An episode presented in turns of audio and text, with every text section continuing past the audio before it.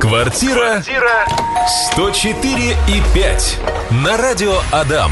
Да, да, квартира 104.5, друзья. И знаете, когда человек вернулся из Турции, один, второй, то танцевать хочется даже под рекламу и под Dental Ville. Точно, мы так и делаем же сейчас. Да.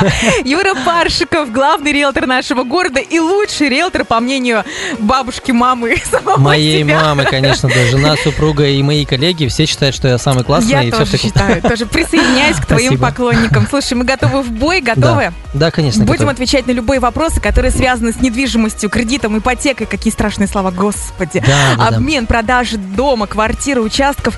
Все будем сейчас э, разбирать здесь, на радиостанции Адам 104,5. Э, 945-045, телефон прямого эфира. Звоните, пожалуйста, задавайте ваши вопросы. Ну, Юра, за неделю-то вопросики уже нам накидали. Ну, отлично, отлично. Поэтому ты готов, я Да, вижу. Конечно, я всегда готов. Поехали. Совсем скоро, пишет нам Николай, предстоит принимать квартиру от застройщика. Ох, как это волнительно. Мгм. Открываешь дверь, пахнет свежей краской, обоями. А, Не ну, всегда, но да. Впервые это делаю, как мне быть, на что обратить внимание, чтобы не случилось так, что потом начали всплывать косяки. У меня, кстати, такое было.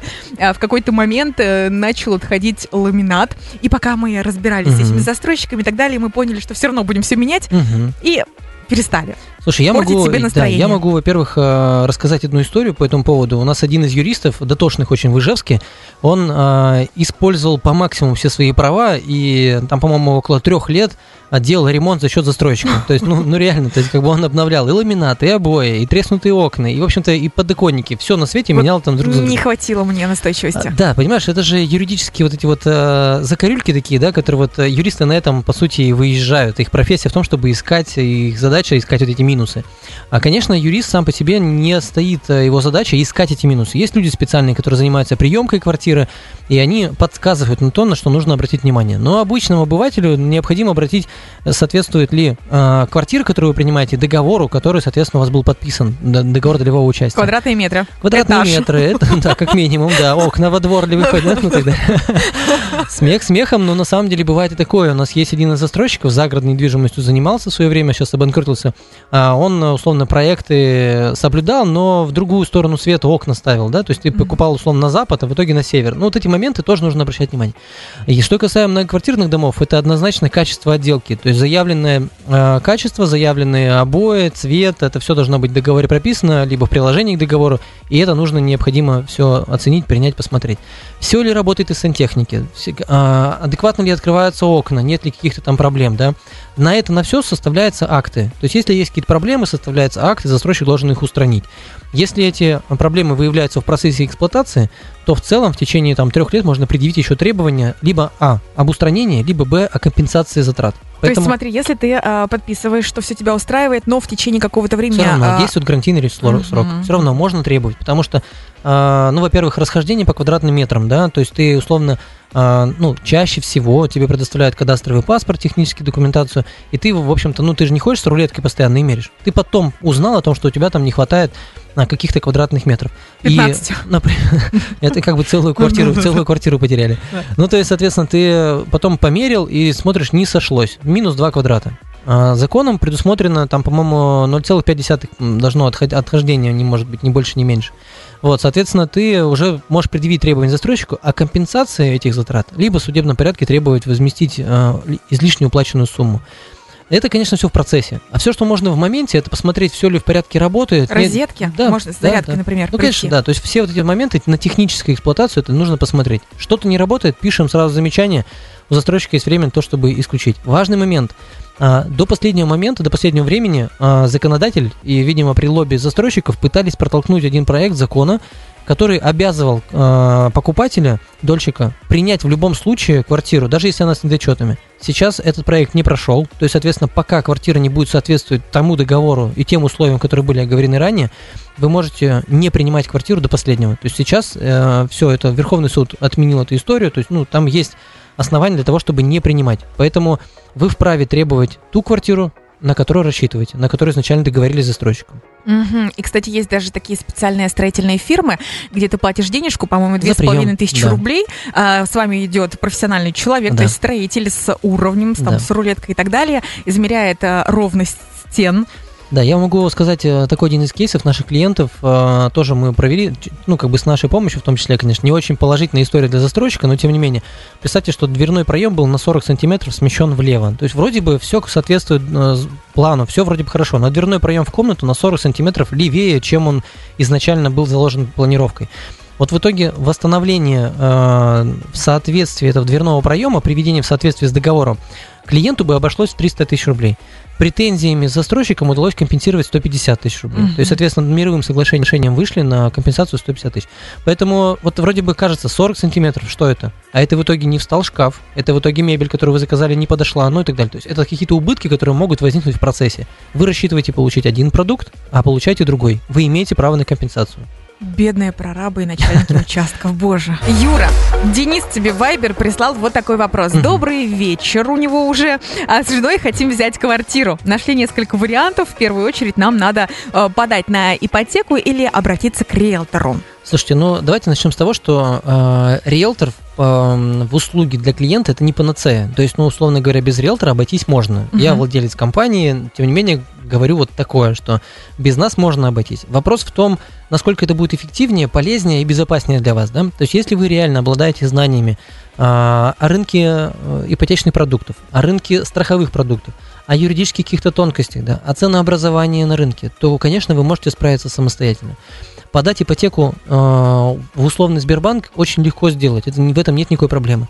Но вот вы, выторговать условно у Сбербанка или у других банков какие-то индивидуальные условия для вас может, естественно, риэлтор, да, который в этом рынке давно существует, для него есть какие-то преференции и так далее. Поэтому советовать о том, чтобы однозначно обратиться к риэлтору, невозможно. Если вы чувствуете, что вам не хватает времени для занятия своим собственным делом, конечно, обращайтесь к риэлторам для того, чтобы они а, занимались своим делом, чтобы у вас была возможность работать на своей работе, заниматься своим делом, а человек за вас делал другую работу. Вот таким. И плюс от работы риэлтора зависит, а, в чем еще преимущество? В том, что мы знаем точно все банковские ставки, все изменения, где какие страховые компании делают скидки, где не делают. То есть, ну, в конечном итоге, даже если вы оплачиваете какую-то комиссию риэлторам, вы в конечном итоге все равно а, получаете выгоду там на какой-то период времени, 3, 5, 10, 15 лет своего пользования ипотеки. В конечном итоге все равно выгоднее. Спасибо большое, Юра, Да. очень развернуто. Еще такой вопрос. А, квартиры на Росимуществе. Мгм. Тут коллега наш забегал, спрашивал. Изъятые квартиры, их можно купить э, дешевле, Мгм. значительно. Мгм. А какие есть проблемы с этими квартирами и вообще простому обывателю можно их где-то найти, узнать про них или это нам Да, это не под силу? Это был, по-моему, какая-то часть одного из эфира н- юристов, которые тоже участвуют, да, вот наши а, приходят, консультируют э, горожан. А, соответственно, да, действительно есть такая история, э, квартиры на Росимуществе, то есть это изъятые квартиры, арестованные, а, какие-то вымороченные и так далее, то есть то имущество, которое отошло там государству, и государство занимается его реализацией. А, такие квартиры действительно дешевле, но как в целом они просто в- по оценке государства продаются. То есть государство считает, что рыночная стоимость объекта недвижимости не должна превышать а, 70% от кадастровой. То есть, соответственно, ну, государство пред- предлагает примерно по кадастровой стоимости. Вот, а, конечно, для населения кажется, что это со скидкой. Но что такое скидки? Скидки ведь э, не могут быть просто так. Они э, обуславливаются тем, что там есть проблемы в этих квартирах. Например, невыселенные граждане, ну, бывшие жильцы. Какие-то, какая-то история с прописанными людьми. То есть это всегда квартиры с проблемами, практически всегда, в 90% случаев. Но вопрос вытекал из того, что могут ли граждане сами покупать. Могут, в этом нет никакой проблемы. Раньше был такой ореол. Вопрос второй, могут ли жить-то не там Да, потом? вопрос, смогут ли жить реально, да. Купить-то возможно. Раньше считалось, что там какие-то бандиты этим за- за- заведуют, да, и так далее. Нет, это на самом деле достаточно прозрачная процедура сейчас. А, Есть куча порталов, на которых можно зарегистрировать электронный ключ, ключ, и по этому электронному ключу уже совершать действия. Выкупать реально, а, участвовать в торгах и так далее. То есть это на самом деле очень несложная процедура. Нужно просто разобраться, там, ну, 2-3 месяца про- обучения пройти, и, в принципе, можно там заниматься даже торгами. Вот, но а, действительно эти квартиры, они всегда с проблемами. Поэтому мы как риэлторы их, а, ну, советуем, не советуем, да, то есть не советуем реально приобретать. И к ним относиться очень осторожно. То есть А если с риэлтором? Ну, даже с риэлтором. То есть там настолько много подводных камней, что оценить их на старте невозможно. То есть, условно говоря, государство не отвечает за а, юридическую безопасность, ну, как бы в последующем пользовании квартиры. То есть их задача реализовать. А вот эти юридические особенности выселения, освобождения, снятия с рекучета, с рекучета это уже проблемы, ну, условно, собственника, бывшего собственника и будущего покупателя. Понимаете, это как бы за скобками находится. Поэтому это та проблема, с которой вообще очень сложно сталкиваться. Представьте, ты покупаешь квартиру, приходишь туда, а там живут прежние собственники с детьми. Угу. Они это по... моральная сторона. Конечно, по закону они не имеют права там жить, но ты что, за руку их потянешь? Нет ведь? Бандитов нанимать никто, ну, то есть это уже не 90-е, то есть не, нет такого. А, приставы крайне редко на это реагируют, им вообще это не нравится работа, поэтому заставлять пристава работать, то есть такое себе удовольствие. Поэтому, ну, в общем-то, это такая засада, которую мы бы не рекомендовали. Угу, еще эти 200-300 тысяч, которые сэкономил, потом туда конечно, же вложишь конечно. в юристов и Да, да, однозначно. Юра, вопрос э, такой задают, угу. интересный, я пока вникнуть не могу Давай. и не могу припомнить, что это за застройщик. Застройка город в городе. Угу. Один из застройщиков города уже реализует такое. Дома малой малой застройки, своя огромная территория, свой ТЦ с кинотеатром, своя школа. Для нашего города это новинка. Какой опыт в других регионах? Планирую брать квартиру вот в таком городе, в городе. Мне кажется, это не из нашего города пишут. Мне тоже так кажется. Ну, слушай, ну по, по описанию похоже на новый город, да, в Металлургии. Ну, то есть там, там тоже ну, такая концепция и так далее, да. Там, угу. ну, типа. Вообще, в целом, сейчас все практически застройщики, более-менее крупные, пытаются свою эко- экосреду выстраивать такую, да, комьюнити какую-то создавать и так далее. Это на Берш, это, новый ну, город. Да, да, новый город, это, в принципе, э, администрации города, там рядышком этот э, УДС строят, да, ну и так далее. То есть в целом А тут ривьера... именно прямо малая застройка, то есть такие коттеджики, я так понимаю. Как коттеджный поселок, наверное. Ну, не знаю. Ну, слушай, ну, я, да, мы ездим по России, но я могу сказать точно, что в Ижевске одни из самых лучших строек. Вот как бы реально по России. Это точно. А, по комплексности, по визуальному изображению, по качеству, по всему, по тому, как э, к людям относятся к риэлторскому сообществу. То есть ну, мы, мы реально, в, не знаю, там, но если в пятерку тоже точно входим, наверное. То есть очень Я тоже это слышала в Краснодаре, в Ростове-на-Дону, в Москве. Там вообще такого нет, да, что конечно. квартира с отделкой, даже нет. с предчистовой. Там просто тебе сдают голые стены и но все. Дело на, на самом деле даже не в этом, а в том, в том подходе, который это просто из-за цены. То есть на самом деле там пять лет назад застройщик в Краснодаре а, дабы конкурировать со своими коллегами, продавал квартиры с мебелью и предлагал там 6 вариантов мебелизированной квартиры. И я приехал сюда, я говорил, что ребята, застройщики, имейте в виду, что вот будет такая конкуренция. На самом деле один из застройщиков сейчас тоже в Ижевске предлагает мебелизированную квартиру, а, предлагает два варианта, пожалуйста, там условно белое или черное, пожалуйста, с мебелью. И это все в стоимость квартиры, в ипотеку и так далее. Ну, то есть это выгоднее даже. Что касаемо город в городе, но это ведь от запроса. То есть будет запрос от населения, это все анализируется. Я думаю, что застройщики э, сделают предложение и что-то подобное сделают. Ну, очень много, на самом деле. Кировский застройщик знак очень хороший, они строят красиво.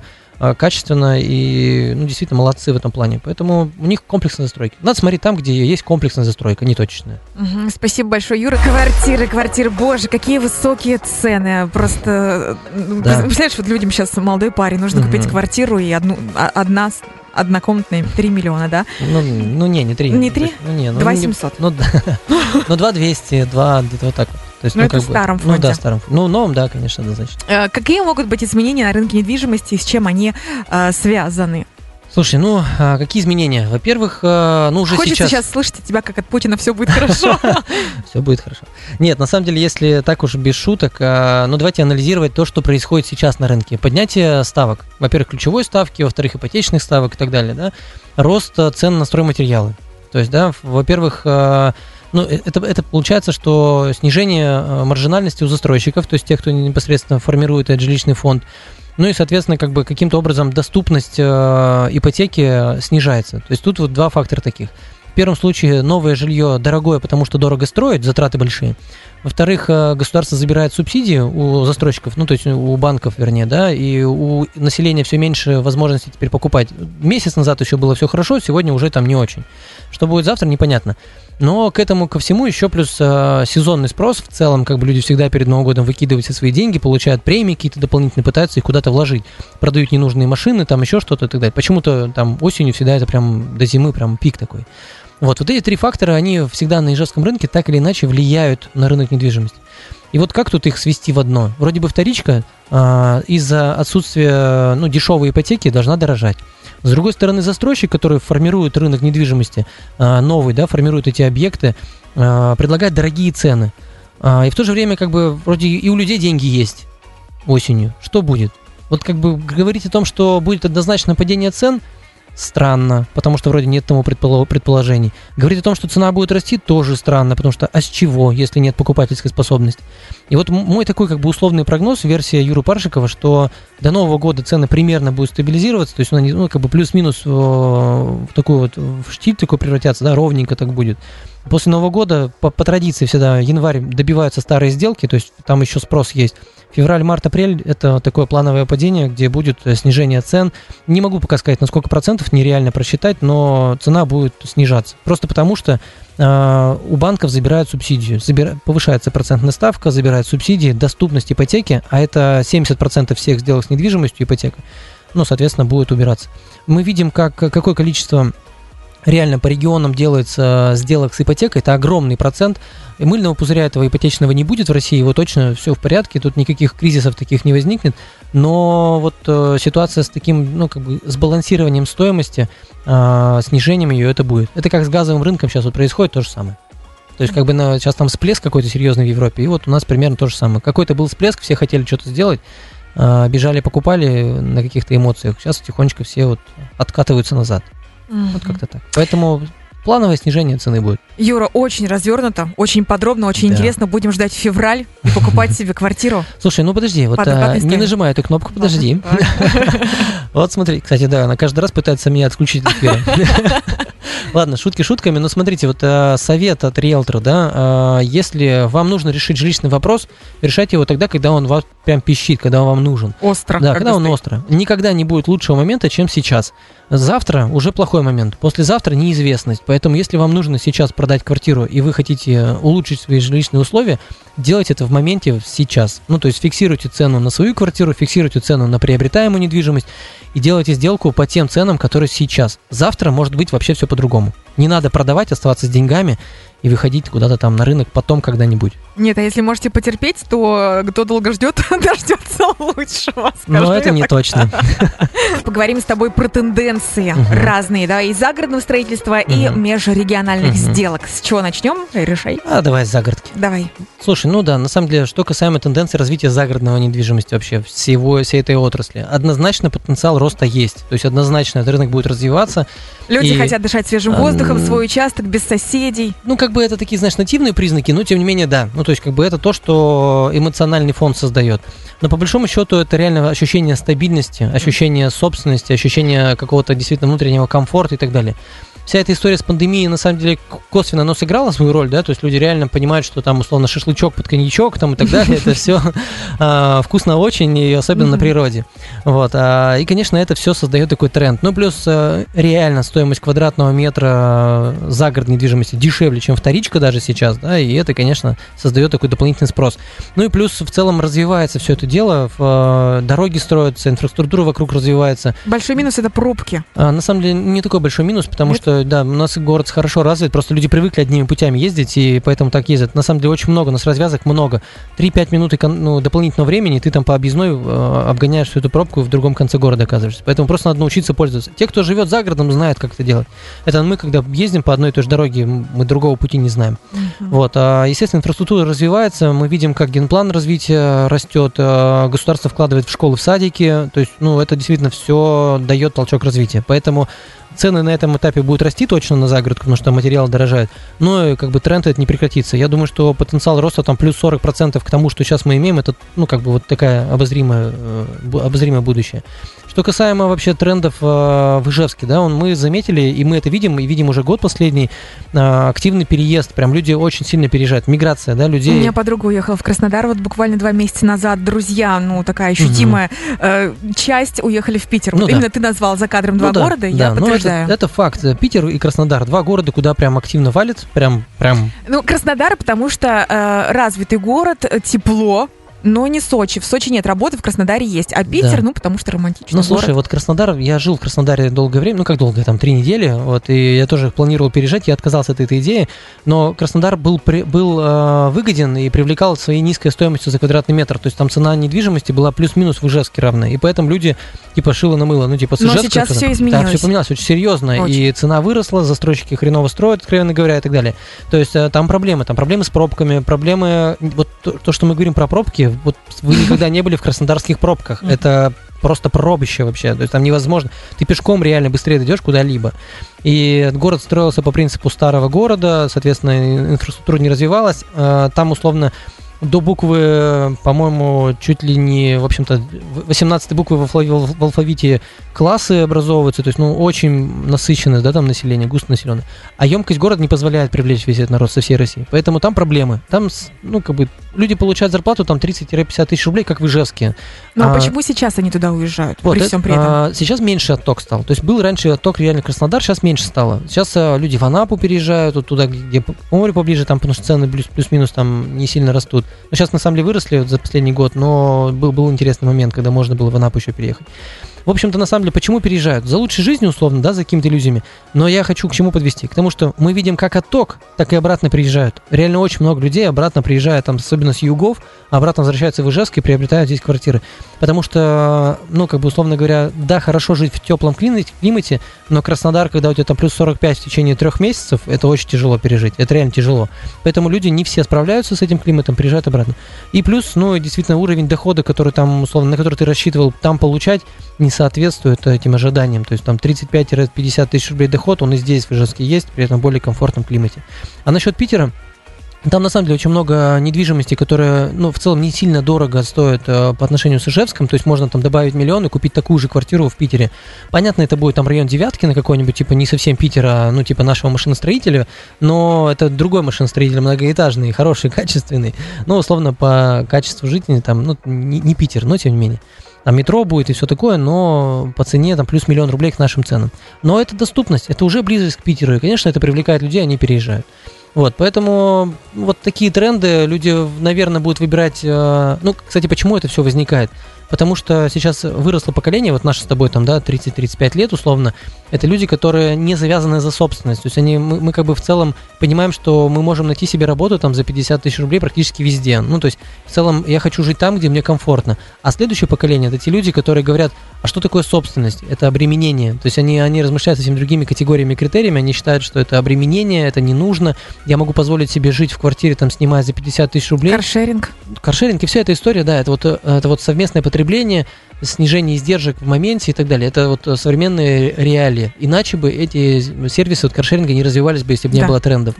Вот, соответственно, у нас мы в Ижевске видим, с удовольствием люди снимают квартиры ценой 50 тысяч рублей. Эти квартиры, ну, если бы они их купили в ипотеку, стоили бы там 150-200 тысяч платеж. Понимаешь, то есть э, в моменте ты себе позволить эту квартиру не можешь. Но я хочу здесь и сейчас жить комфортно. И 50 тысяч я могу себе позволить, например, потратить. И на 30 тысяч жить, ну, там, типа, кушать там и так далее, понимаешь? То есть, получается, люди больше э, рассуждают над собственным комфортом сейчас. И если не оценивать эти моменты, не оценивать вот эти требования, застройщики должны обращать на это внимание. А, продавцы квартир тоже, да, вот раньше было э, продам квартиру как есть, не обращая внимания там на ремонт. Нет, уже не получится. Уже люди принимают решение сильно эмоционально. Они должны влюбиться в твою квартиру. И если что-то не так, негатив отталкивает. Даже если это выгодно, отталкивает. Ну, то есть мало рациональных решений сейчас. Все вот эмоционально больше. Представляешь, э, вну, внучок, да, живет угу. в квартире съемной, э, там машины нет, образования нет, бабушка как за сердце хватается. А угу. где же соцпакет? Угу. А где же квартира? Про это и речь, конечно. Люди другие стали, и это нормально. И к этому надо быть просто, ну, как бы смирение относиться, это нормально, короче. Юра, да. с тобой очень интересно беседовать. Спасибо тебе огромное. Да, особенно за кадром. Спасибо тебе огромное. Юра Паршиков, главный риэлтор нашего города, потрясающий специалист, настолько компетентный, насколько другие других я не встречала. Слушай, ну все вопросы экспромтом, по-моему, это круто. Да. Спасибо да. тебе большое, Юра. Все, до следующего пока, четверга. Пока-пока. Квартира 104 и 5 на радио Адам.